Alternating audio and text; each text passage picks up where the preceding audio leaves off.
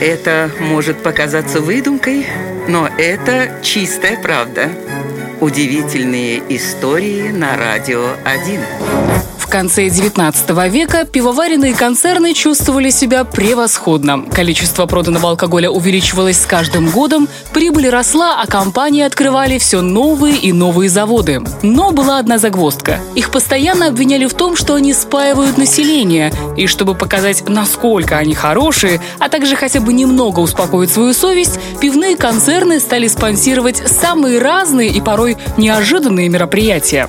Так, в 1893 году норвежский исследователь Фритьев Нансен решил добраться до Северного полюса. Его корабль «Фрам» по сути стал первым в истории человечества ледоколом. Ну а деньги на постройку этого замечательного судна выделила пивоварня Ринднес. Вот так пивоварня не только очистила свое имя, но и помогла в исследовании самых дальних уголков нашей планеты. И это удивительная история.